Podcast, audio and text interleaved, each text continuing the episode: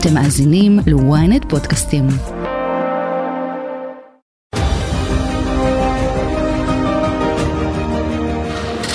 כל הביקורים שלנו, השיחות שלנו חשובים, והביקור הזה מסמל חימום עוד יותר גדול של היחסים בינינו. נתניהו, ליגה אחרת. כן, זה היה קמפיין הבחירות של נתניהו ב-אלפיים תשע עשרה. שלטי חוצות ענקיים, ובהם ראש הממשלה מחוייך לוחץ את ידו של נשיא רוסיה ולדימיר פוטין. החברות המופלאה הזאת שהחלה עם החזרתה של נעמי ששכר, תמורת ויתורים גדולים לטובת מוסקבה, נמשכה גם עם גמגום בגינויי הפלישה לאוקראינה בשם מה שנקרא התאום הביטחוני. כל המאמצים האלה לבניית ידידות עמוקה, והנה עכשיו, ברגע האמת, כשאנחנו במלחמה על הבית, פוטין בוחר צד. וזה ממש לא הצד שלנו. איך כמעט התרחש פוגרום במאה ה-עשרים ואחת, מדוע מנהיג רוסיה הפך את אורו, ומה הקשר לעסקאות הגז עם אירופה ששוות מיליארדים? אני טל זרביב, וזאת הכותרת. איתמר אייכנר, הכתב המדיני של ynet וידיעות אחרונות איתנו, שלום איתמר. שלום שלום. אני לא היסטוריונית, אבל מרגישי שהיחסים בינינו לבין רוסיה לא היו בשפל כזה מאז אלף תשע מאות שישים ושבע. כן, מעולם הם לא היו בשפל כזה, וזה מביא אותנו באמת למסלול התנגשות עם, עם רוסיה של פוטין, שזה מאוד מאוד, מאוד מוזר, מדאיג. לא היה צריך לקרות, כי אסור לשכוח שפוטין, במקור הוא אדם שתמיד אמר שהוא מחויב לביטחון מדינת ישראל וליהודים. זה מזכיר לי את השיחה המפורסמת בווילה של פוטין בסוצ'י, עם ראש הממשלה נפתלי בנט ושר דאז זאב אלקין, שהוא המומחה מספר אחד לרוסיה בישראל. Уважаемый господин премьер-министр, прежде хочу вас прежде всего хочу вас поблагодарить за то, что вы приняли приглашение и приехали в Россию. ותודה על קבלת הפנים החמה. большое спасибо за теплую встречу, господин президент. היחסים עם רוסיה, שבימים אלה אנחנו מציינים שלושים שנה לכינונם, הם יחסים מיוחדים מאוד, גם בגלל העבר וגם בגלל ההווה והעתיד. זאת הייתה אולי השיחה הכי אינטימית שאי פעם קיימו מנהיגים ישראלים עם פוטין על כוסית וויסקי, כן, לא סתם וויסקי, פוטין הציע יין אדום, אבל אלקין הזהיר שזה יין נסך, אז פוטין שלף בקבוק של וויסקי מקלין והשקע את בנט ואת אלקין, באמת, ושם בשיחה הזאת פוטין פורס את כל מה שהוא חושב על יהודים וישראל, כמה הוא מעריץ יהודים, כמה הוא אוהב יהודים, סיפר את הסיפור, איך גידלו אותו זוג של יהודים. והמורה, הייתה לו מורה, נכון, לגרמנית. המורה לגרמנית, והם הפתיעו אותו והביאו לו תמונה של המורה, הוא הלו גם הורה לקנות לדירה בתל אביב, לימים היא נפטרה. בקיצור, סיפור אהבה, הוא אפילו סיפר איך חבר שלו, יהודי, סירב להתחסן נגד קורונה, והוא אמר, איך זה אתם היהודים כל כך חכמים, ואתה מתנהג בכזאת טיפשות, למה אתה לא מתחסן? זאת אומרת, פוטין היה בצד הנכון, תמיד היה, הגדיר את עצמו פרו-יהודי, פרו-ישראלי, תמיד הייתה בעיה עם הממסד הביטחוני הרוסי, זה צריך לומר ביושר, פה הייתה בעיה תמיד, הם תמיד היו פרו-ערבים, פרו-מוסלמים, גם בגלל האינטרסים הכלכליים של רוסיה, אבל הייתה בעיה עם כל התקריות שהיו בזמנו, זה תמיד נגרם בגלל שכל מיני גורמים בצבא הרוסי ובמשרד הביטחון הרוסי לא, לא באמת אוהבים אותנו, אבל פוטין היה באמת הסמן שאיזן את זה לטובתנו, ובאמת היה משענת חשובה מאוד מבחינת ישראל. ופוטין עבר איזה מטמורפוזה, כתוצאה מהמלחמה באוקראינה, הוא מזהה אותנו, הוא מסמן אותנו כאלה שבחרו צד לטובת ארצות הברית, הוא מתעלם מזה שישראל בסך הכל הייתה מאוד מאוד זהירה, ומלבד ציוד הגנתי, גם ברמה יחסית במספרים נמוכים של אפודים וכסדות, ומערכת ההתראה, צבע אדום, לא ממש נתנה לאוקראינה שום דבר, ובאמת ספגנו הרבה ביקורת על זה, גם מאוקראינה, גם מארצות הברית. כן, היינו מאוד זהירים.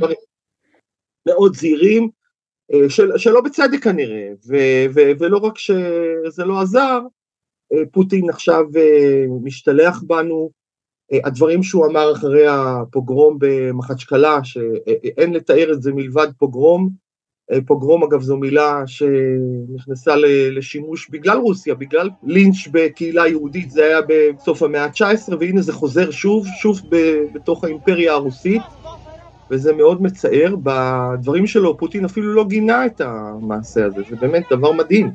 אני קורא ידיעות על מה עשו שם, מה עשה בית המשפט בדגסטן נגד הפורעים, בסך הכל נעצרו שמונים ושלושה פורעים, ושמונה כבר העריכו את מעצרם והטילו עליהם עונשים כבדים מאוד במרכאות, שלושה ימי מעצר. הם גרמו נזק לשדה התעופה, נזק של שלושה מיליון דולר, הם חירבו את שדה התעופה.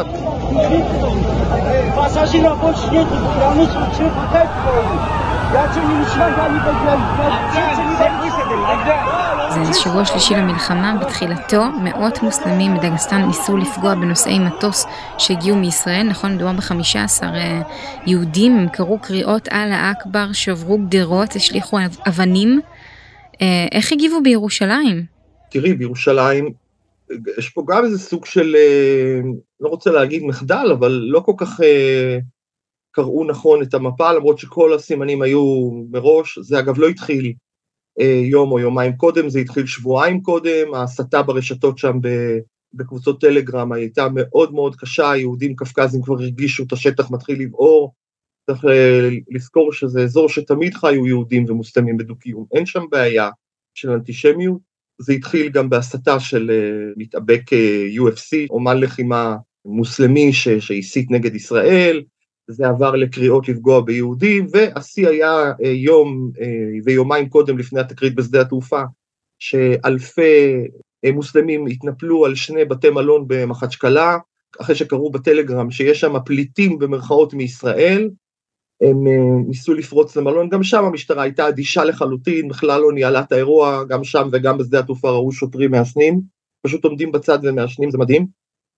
בסוף המשטרה, כדי לרצות את המפגינים, נתנה להם להיכנס למלון, הם עברו חדר חדר, ראו שאין באמת ישראלים שם, ואז בא למלון, מלון פלמינגו, כן, ככה קוראים לאחד מבתי המלון, הוא פרסם איזה מין כתב תיהור כזה, שבמלון שלי אסור לישראלים וליהודים להיכנס. זה ממש אנטישמיות בוטה, בתוך רפובליקה רוסית, כן, זה, זה לא, זה פשוט מזעזע. ומה התרומה של פוטין לאנטישמיות הזאת?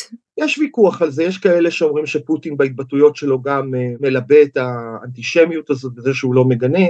אמנם יומיים קודם הוא זימן אליו את הרב הראשי של רוסיה, ברלזר, ואת המופתי של מוסקבה, כאילו כדי להראות שהוא שומר על דו-קיום, אבל זה למראית עין, כי בסך הכל הוא לא מביע תמיכה בישראל, הוא מגנה את ישראל, הוא מארח את ראשי החמאס במוסקבה אחרי מה שקרה, זה גם כן מדהים. הוא מנהל איתם משא ומתן על מה? על שחרור שמונת החטופים הרוסים, זה מה שמעניין אותו, תביאו לי את שמונת הרוסים, כל היתר בכלל לא אכפת לו. אני חושב שזה דבר שישראל לא תוכל להישאר אדישה אליו, יצטרכו לעשות הערכה מחדש של היחסים שלנו איתם, אי אפשר לחזור לשגרה אחרי מה שקרה.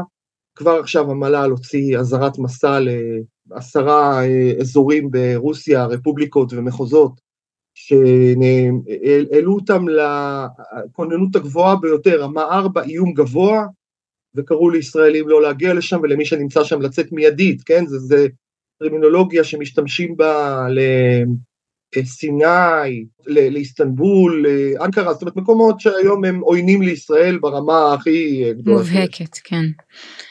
עכשיו, דיברת על החטופות, על החטופים עם אזרחות רוסית, הייתי רוצה לחשוב שחמאס הסתבכו עם רוסיה, כי הם מחזיקים בשבי אזרחים עם אזרחות רוסית, אבל הנה השבוע אנחנו רואים משלחת של חמאס מבקרת במוסקבה, זה לא קצת אצבע בעין?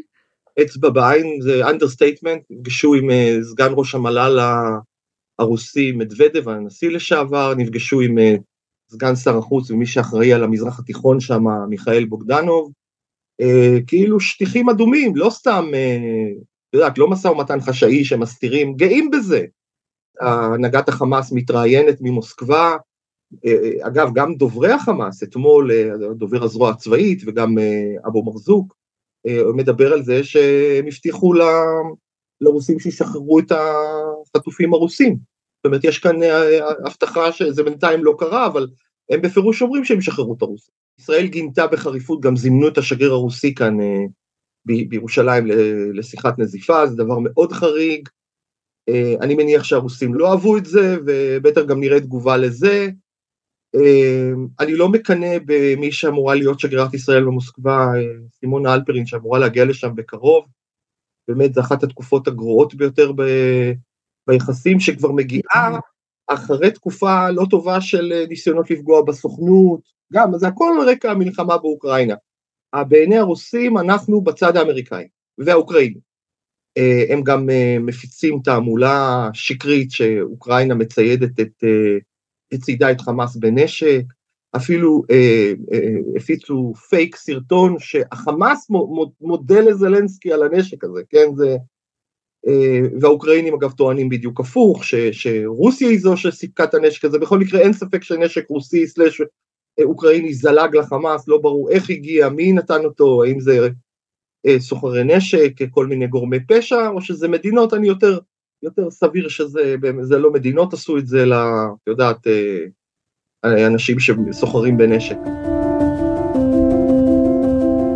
My recommendation to the leaders to go to Israel and I think to support people, just people. I'm not speaking about any institutions, just to support people who've been under terroristic attacks, people who are dying now.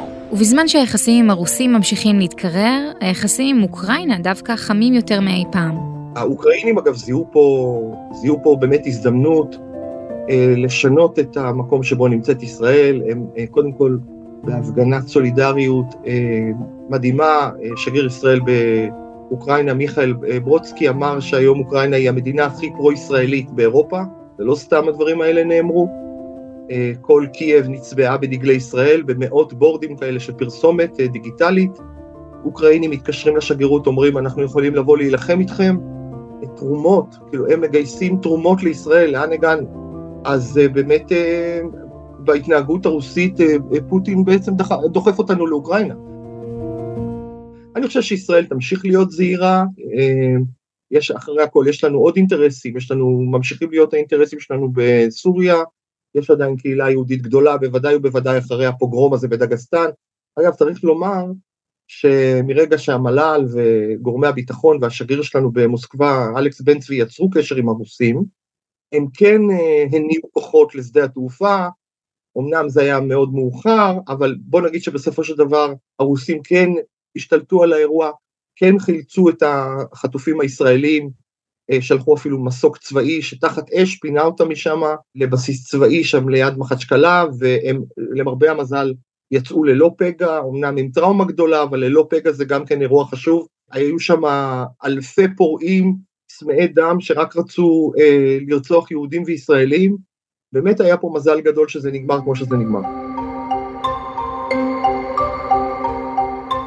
אז ישראל לפחות כרגע תמשיך לשמור על האינטרסים שלה מול רוסיה כמעצמה בעלת השפעה באזור, אבל חשוב לדבר על האינטרסים של רוסיה שהביאו אותנו למצב העגום הזה מלכתחילה. איתנו בעניין הזה יאיר נבות, פרשן ועיתונאי לענייני רוסיה, לשעבר כתב כל ישראל וידיעות אחרונות במוסקבה. ראינו מה קרה בדגסטן, עשי בשורה ארוכה של מתקפות אנטישמיות ברוסיה. תגיד, העם הרוסי פשוט נהיה יותר אנטישמי? כן, צריך להבין שאנטישמיות היא דבר שהיה קיים ברוסיה מאז ומעולם, כמובן עוד הרבה לפני רוסיה הנוכחית, עוד בתקופה של האימפריה הרוסית, וכמובן גם בתקופת ברית המועצות, ולכן אנטישמיות היא משהו שקיים ברמות כאלה ואחרות ברוסיה. מה שחשוב להבין הוא שפעמים רבות, בעצם המשטר, השלטון, הממסד הרוסי, עושה שימוש בסוגיות כאלה, כשהן משרתות אותו ואת המטרות שלו. ומה שהתרחש במחצ'קלה, התמונות הקשות האלה שראינו בשדה התעופה במחצ'קלה בירת דגסטן, היו תמונות די מדהימות גם בגלל העוצמה של השנאה. צריך להבין שהתרחשות של אירוע כזה ברפובליקה בצפון הקווקז, כמו דגסטן, היא בדרך כלל לא משהו שיכול לקרות בלי איזושהי עצימת עין מלמעלה, כולל מהרשויות המקומיות שם בדגסטן, וברמה הכללית יותר, בגלל הנסיבות הנוכחיות, ובגלל המצב של המלחמה בעזה, והצד שבו בחרה, כמו שזה נראה, רוסיה, אנחנו עלולים לראות יותר ויותר תופעות שמבטאות אנטישמיות בולטת גם בעתיד, וצריכים להיות מוכנים לזה. זה פועל יוצא של הנסיבות המורכבות שבהם אנחנו נמצאים כעת בשל המלחמה בעזה.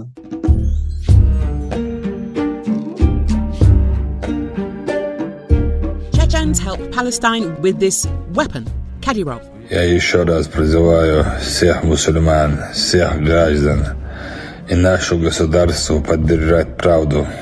The tragic and heartbreaking events in the Gaza Strip do not leave anyone indifferent.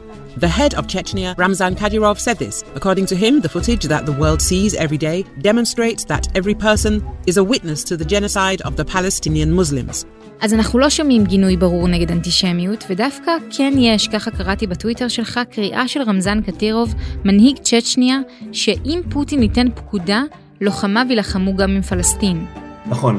צריך להבין שמצד אחד, הממסד המרכזי ברוסיה, הקרמלין, ומצד שני גם רמזן קדירוב, מנהיג הרפובליקה הצ'צ'נית, רוצים להביע סוג של תמיכה בפלסטינים, ואנחנו רואים באופן ברור שהקו שלהם הוא לחלוטין איננו תומך בישראל כמובן, אלא ההפך.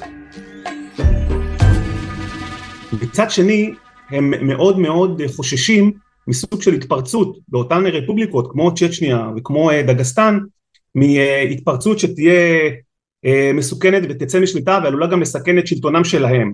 ולכן הם מהלכים פה בסוג של חבל דק. רמזן קדירוב עצמו כבר הביע תמיכה מאוד מאוד ברורה בחמאס, לא ידוע כאוהד ישראל, אבל במקביל חשוב לו גם להראות את הנאמנות שלו והמחויבות שלו כמובן לפוטין, ולכן הוא אמר שהלוחמים הצ'צ'נים שהשתתפו במסגרת הצבא הרוסי במלחמה באוקראינה, חלקם אגב גם ביצע פשעי מלחמה איומים שם, אם פוטין רק ייתן את הפקודה, הרי שהלוחמים הצ'צ'נים יהיו מוכנים ללכת לכל נקודה, הוא אמר, כולל פלסטין כמו שהוא אמר, אבל מה שחשוב להבין זה, שלצד התמיכה בפלסטינים, יש פה עוד אלמנט מאוד מאוד חשוב, וזה האלמנט של החשש, התפוררות, או התפרויות כאלה ואחרות ברפובליקות המרוחקות, שעלולות לצאת משליטה, ולגרום לחוסר יציבות, ואולי להפעלה של המנהיגים הנאמנים לקרמלין, כמו למשל קדירוב עצמו, ואותם המוני מפגינים אנטישמיים, כמו שראינו במחצ'קלה למשל, שממש חיפשו יהודים וישראלים כדי לעשות בהם שפטים, צריך לומר, הם, היה להם ממש רעל בעיניים. הסכנה שהמון כזה בעצם יצא משליטה, היא סכנה מוחשית ואמיתית עבור השלטון המרכזי, והוא היה כמובן רוצה להימנע מהעניין הזה, לא מפריע לו, בדרכים אחרות להביע תמיכה בחמאס, ולעשות מהלכים שמעבירים טוב מאוד, באיזה צד רוסיה בעצם בחרה בעימות הזה, במלחמה הזאת. וכשאומרים שרוסיה בחרה צד, צריך להבין למה. מנקודת המבט הקטנה, הישראלית, זה נראה כמו הפניית גב, אבל למי שמסתכל מלמעלה, לרוסיה יש שורה של אינטרסים מאוד ברורים. נכון, יש פה uh, סוגיה קודם כל שהיא רחבה יותר. המלחמה באוקראינה, כמובן שנמשכת כבר עשרים חודשים, תכף שנתיים, מתמשכת וגובה כמובן מהרוסים uh, מחירים מאוד מאוד uh, uh, גבוהים, אבל היא גם מאלצת את הרוסים בגלל ההתמשכותה, לפנות לכוחות אחרים כדי לקבל uh, תמיכה. צבאית, הספקה צבאית, מערכות נשק כאלה ואחרות, וכמובן שאיראן היא אחת מהמדינות שמספקת לרוסים את הסיוע הצבאי הזה בדמות אותם כטב"מים. הקשר הזה המתהדק בין רוסיה לבין איראן, שאפשר להגדיר אותו כקשר הקרוב ביותר, אני חושב ב-עשרים השנים האחרונות, הוא מתבטא בשורת סקנים צבאיים, כמעט ברית אסטרטגית, ומהבחינה הזאת, התלות הזאת הרוסית באיראן, מכתיבה לרוסים גם מהלכים בזירות נוספות. אז יש כמו את התלות הזאת באיראן מבחינה צבאית, ובמקביל כמובן חלק חשוב של אותו ציר שכולל את מוסקבה, טהרן ופיונגיאנג, צפון קוריאה, שגם היא מספקת כמובן נשק וארטילריה רבה לרוסים, זה סנטימנט מאוד מאוד חזק אנטי-מערבי, כמו שאמרת, אנטי-אמריקאי במיוחד. тоже уже неоднократно говорил об этом. В Израиле живет очень много наших соотечественников, бывших граждан Советского Союза и России, многолетние, да, десятилетиями.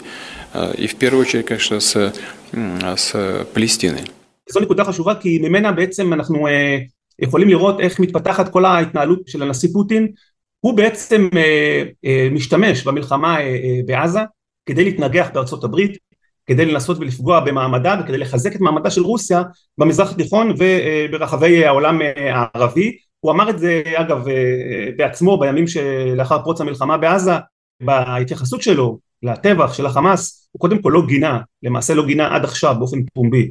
את הטבח הוא אמנם הביע צער על, על מותם של אזרחים, והוא גם הודע שמדובר בפעולת טרור, אבל הוא עד עכשיו לא טרח לציין מי עומד מאחורי פעולת הטרור הזאת. מה שעומד בעצם מאחורי זה, זה רצון למנף את הסוגיה הזאת, כדי אה, אה, לפגוע בארצות הברית ולהציג אותה כמי שהיא אחראית בעצם לכל הסכסוך הזה, ופוטין אמר את זה במפורש, הוא אמר שמי שאחראי למלחמה שאנחנו רואים בעזה, היא בעצם ארצות הברית, ורוסיה מבחינתה מוכנה להיכנס, להפשיל שרוולים, ושימי לב לשמש מתווכת, אה, כדי אה, להביא לשלום אה, צודק אה, ובר קיימה, שבו תהיה מדינה פלסטינית עצמאית, שבירתה מזרח ירושלים חיה בשלום וביטחון לצד ישראל. הדברים האלה כמובן נשמעים עכשיו לחלוטין לא רלוונטיים, לאור המלחמה בעזה, וכמובן לאור הסכנה שהמלחמה הזאת תתפשט ותהפוך למלחמה אזורית, וגם מהבחינה הזאת, הרוסים יכולים להפיק לא מעט רווחים מהסלמה של מלחמה כזאת, לצד כוחות נוספים, כמו למשל האיראנים, אבל זו כבר סוגיה נוספת. אז דווקא סוגיה נוספת, אולי אינטרס שאולי הכי חשוב מבחינה כלכלית לפוטין נוגע לגז טבעי. אירופה רוצה להפחית עד כמה שניתן את התלות בגז הרוסי, וידוע שחלק מההסכם עם סעודיה יכלול איזשהו אפיק חדש להעברת גז מסעודיה לאירופה דרך ישראל. לכן המלחמה, האמרות של עזה כתושה, של ההרוגים הפלסטינים, הפליטים שבורחים למצרים, כל אלה הם מנוף לחץ אדיר על סעודיה, שלא במרכאות כמובן לבגוד בעם הפלסטיני ולחתום על הסכם עם ישראל. נכון, וזה משהו שמשותף למעשה לרוסיה ולאיראן, בהנחה שאותו הסכם נורמליזציה בין סעודיה לבין ישראל, שעליו דובר ממש ערב פריצת המלחמה בעזה, בשבועות שלפני המלחמה, והעניין הזה גרם להרבה תגובות כמובן חיוביות באופן טבעי אצלנו, אבל באותו ציר איראן-רוסי, כמובן שהאפשרות של התממשות הסכם כזה היא הייתה מאוד מאוד בעייתית, והאינטרס הרוסי האיראני הייתה לסכל הסכם כזה. עבור איראן, ברור שנורמליזציה תקשה על האיראנים להרחיב את השפעתם האזורית, ועבור הרוסים, ברור שהם התנגדו לזה מכמה וכמה סיבות. קודם כל מהסיבה שההצלחה של ממשל ביידן להביא להסכם נורמליזציה בין ישראל לבין סעודיה, משמעה חיזוק ההשפעה של ארצות הברית במרחב, משהו שרוסיה מאוד מאוד לא רוצה בו. מעבר לזה, יש סיכוי סביר שהסכם כזה היה מביא גורם גם לירידה במחירי האנרגיה, וזה דבר שעבור הרוסים הוא בעייתי, כמובן משום שההכנסות של רוסיה מייצוא אנרגיה וגז טבעי כמובן ונפט, מסייעות לרוסיה לממן את המלחמה באוקראינה, ופגיעה כזאת הייתה פגיעה מאוד משמעותית.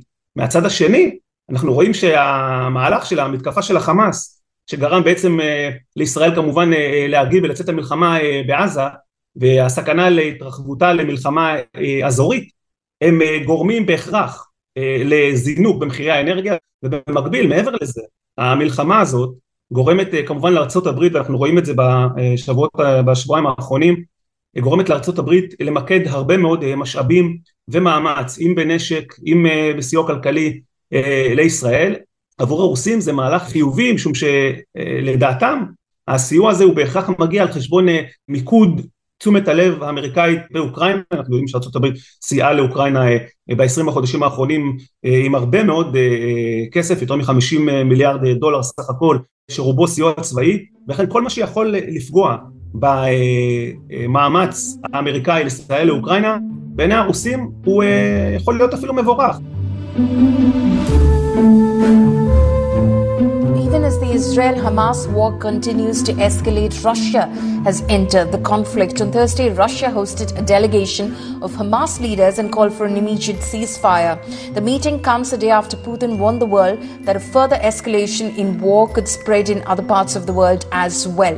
ורק ביום שישי האחרון, אנחנו בשבוע שעבר, ראינו את אותה משלחת של החמאס, שמגיעה למוסקבה בראשות מוסא אבו מרזוק, סגן ראש הלשכה המדינית של חמאס, ואנחנו צריכים להזכיר למאזינים שלנו, שרוסיה למשל לא רואה בחמאס ארגון טרור, היא לא מגדירה אותו כארגון טרור, וכך גם לגבי ארגון החיזבאללה, ויותר מזה, מדי פעם משלחות של חמאס ושל חיזבאללה, ואני יצא לי לסקר את זה במוסקבה, משרד החוץ הרוסי ערך משלחות של החמאס, ושל חיזבאללה במוסקבה. סגן שר החוץ הרוסי, מיכאל בוגדנוב, שאחראי על פיק המזרח התיכון וצפון אפריקה, נועד גם עם חסן נסראללה, מזכ"ל החיזבאללה בביירות, יותר מפעם אחת בשנים האחרונות. ולכן כל זה חלק מהראייה הכוללת של הרוסים, שהם שחקן חשוב פה בזירה, והם סוגלים להוביל מהלכים. אז, אז אנחנו בעצם מציירים פה ציר של איראן, רוסיה, חיזבאללה, חמאס, אפשר לצרף לזה, כמו שאמרת קודם, גם את צפון קוריאה. אז אפשר להגדיר את רוסיה כמדינת אויב, או שבעוד, לא יודעת, כמה שבועות, חודשים, לכשתיגמר המלחמה, הרוחות יירגעו והיחסים יחזרו לאיזה התחממות? אז זאת שאלה מאוד מאוד טובה, ואני חושב שהתשובה לשאלה הזאת היא תלויה כמובן בזהות המשיב. הדעות חלוקות לגבי העניין הזה. מצד אחד, צריכים לזכור שבין המדינות יש קשרים תרבותיים, ונקרא לזה קשרים חזקים מאוד בין העמים, משום ש... יש בישראל לא מעט עולים מברית המועצות לשעבר, ויש קשרי תרבות ומשפחה מאוד מאוד חזקים מצד אחד. הייתה גם כמובן מדיניות של, של הבנה ו, והסכמה לגבי המתרחש בסוריה. היה את אותו מנגנון שהוקם ב-אלפיים וחמש עשרה כדי לתאם בין צה"ל לבין הצבא הרוסי, לגבי המתרחש בזירה הסורית, והמנגנון הזה עבד, ועדיין עובד, והוא עבד מאוד, בסך הכל באופן מאוד מאוד חיובי, וסייע למנוע אי הבנות ו- וסיכון מיותר, גם למטוסים של חיל האוויר שלנו, וגם כמעט באופן מוסך לגמרי, למנוע פגיעה בכוחות רוסים על ידי צה"ל, ואנחנו נמצאים היום במצב מאוד מאוד מסוכן, הייתי אומר. הגושים או הבריתות הולכות ומתבררות באופן מאוד מאוד ברור, והעובדה שרוסיה, בעלת ברית אסטרטגית היום של איראן, שהיא כמובן בעצמה מדינת אויב שלנו, ואנחנו יודעים שהרוסים כרגע הפכו להיות מאוד מאוד תלויים באיראנים, מבחינה אסטרטגית צבאית, אז זה שם אותנו בנקודה מאוד מאוד בעייתית ביחסים עם רוסיה. אני חושב שיש היום הבנה, אצל מקבלי החלטות אצלנו בארץ, בישראל, שהתמונה היא כרגע... מורכבת מאוד ועוד תשתנה. לא רק שהיא מורכבת, אלא שהיא משתנה, וישראל תצטרך אולי בקרוב לקבל החלטות לא פשוטות. הדבר הכי חשוב עבור רוסיה הוא בעצם פרט לאינטרס הרוסי הישיר, הוא כמובן לפגוע באינטרסים של ארצות הברית, להחליש אותה ולערער את מעמדה העולמי בכלל ובמזרח התיכון בפרט. ולכן ישראל מהבחינה הזאת היא בעצם סוג של... קרובה מאוד, קרובה מדי לארצות הברית, ולכן היחס שלנו כלפיה יהיה בהתאם. ובחזרה אליך, איתמר אייכנר, אנחנו כל כך עמוק בתוך המלחמה כרגע, אבל בוא ננסה רגע לצייר את היום שאחרי. רוסיה תהפוך להיות מקום מסוכן ליהודים שמתגוררים שם, או לתיירים ישראלים, ואולי הידרדרות היחסים איתה תוביל למגמה דומה, גם עם מדינות אחרות? תיירים ישראלים אני לא רואה חוזרים לרוסיה בתקופה הקרובה, בטח לא, בטח לא עכשיו. שאלה טובה, איך, איך זה... ישראל תצטרך אה, לשקם יחסים עם הרבה מדינות, אה, סביר להניח שככל שהמלחמה תימשך, אנחנו נראה עוד מדינות מחזירות שגרירים, אני מעריך שבשלב כזה או אחר גם נראה ניתוקי יחסים, מתחילה, תתחיל הדעיכה הדיפלומטית, נתחיל לראות מחזרות של שגרירים, כבר ראינו שתי מדינות, אה, צ'ילה וקולומביה, החזירו שגרירים להתייעצויות, זה לא ניתוק יחסים, זה רק החזרה להתייעצויות, זה צעד יותר נמוך של מחאה, אבל זה צעד אה, משמעותי וחריף, ראינו את ההודעה של בוליביה על ניתוק יחסים, פה פחות צריך להתרגש כי לא היה ממש יחסים, הם היו ריקים לחלוטין מתוכן, ממשלה ארעית שמושפעת, סלש נשלטת על ידי הרודן הקודם מורלס, כך שלא באמת היו יחסים, זה די איום סרק, אבל אני מעריך שיהיו עוד מדינות, יהיו עוד כמה מדינות שיחזירו שגרירים, השאלה הגדולה ביותר זה מה יעשו מדינות ערב, בדגש על מדינות הסכמי אברהם, פה זה אתגר מאוד מאוד גדול לתחזק את היחסים, לשמר אותם, איחוד האמירויות, בחריין, מרוקו, לא, ברור, לא בטוח שהם יצליחו לעמוד בלחץ ההמון לנקוט צעדים, אבל בינתיים ראי, לא ראינו דברים חריגים מלבד גינויים, גינויים יש בשפע, אבל אני מקווה שלא נראה חזרת שגרירים ואופלי לניתוקי יחסים. איתמר אייכנר, תודה רבה. תודה רבה. ועד כאן הכותרת להפעם. אם עדיין לא נרשמתם לעקוב אחרינו באפל מיוזיק או בספוטיפיי, אתם לגמרי מוזמנים, בואו גם לדרג אותנו או להגיב לנו על הפרק, אפשר גם ברוסית. אתם יכולים למצוא אותנו גם באתר ויינט או באפליקציה, בנייד וברכב, בינתיים אני מציעה לכם להזין לפרק אחר על התמיכה או חוסר התמיכה מצד שכנותינו, חפשו את הפרק בין ישראל, איראן והפלסטינים, הדילמה של מדינות ערב. תחקיר הפקה ועריכה גיא סלם ועדן דוידוב, סאונד עומרי זינגר, אני טל זרביב, ואסיים עם פתגם רוסי שגם מתאים לפרק שלנו. סיפור מספרים מהר, אך את העבודה עושים לאט.